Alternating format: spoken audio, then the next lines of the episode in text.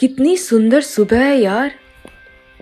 सावित्री, रात को तो वैसे भी तुमको नींद नहीं आती, तो सुबह उठकर जॉगिंग ही कर लिया करो।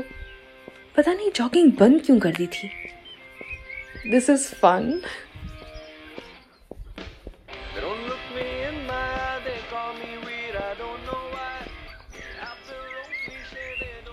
अरे यार, ये मिश्रा अंकल ना फिर से नीम के पेड़ के पास सूसू करने खड़े हो गए। इनकी ना धर पकड़ होनी चाहिए, एक इसकी और एक मेरे बॉस की। साला खड़ूस।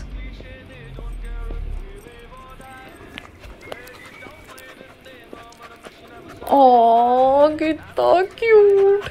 रुको, नहीं रुको। अरे यार चला गया। आज घर पर बात करके देखते हैं। कुत्ता तो लेना पड़ेगा ही, कोई भी ब्रीड चलेगा।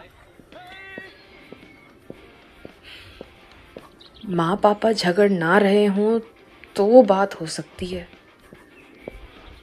पापा बात करेंगे भी, हर चीज़ पर तो नाक चढ़ा लेते हैं।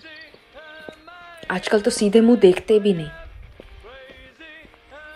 आखिरी बार जब बात करने की कोशिश की थी, याद है मुझे क्या हुआ था।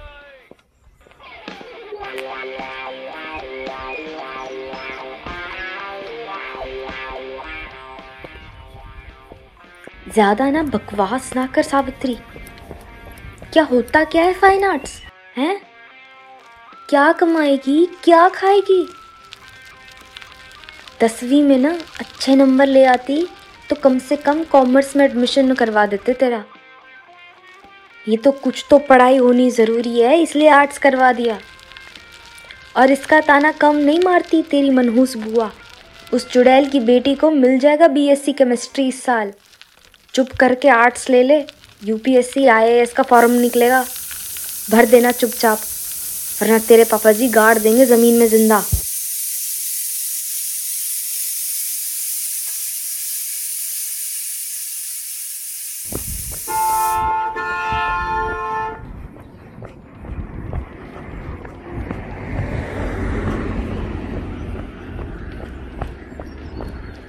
डूड, पिछले 4 साल से तो तू धक्के खा रही है।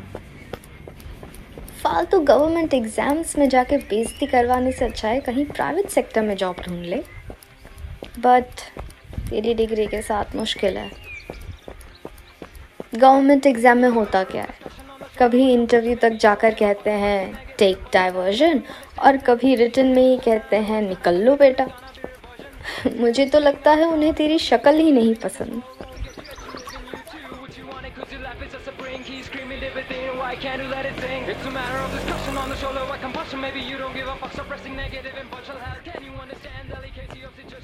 यार तू आजकल बाहर ही नहीं आती। ऑफिस से घर, घर से ऑफिस, टेलीमार्केटिंग में काम करती है तू। इतना कोई बिजी नहीं होता ब्रो। ऐसा चलता रहा तो मशीन बन जाएगी। 1 घंटे के लिए चल ले, पिज्जा खा के वापस घर, पैसे मैं दे दूंगी। चल ना।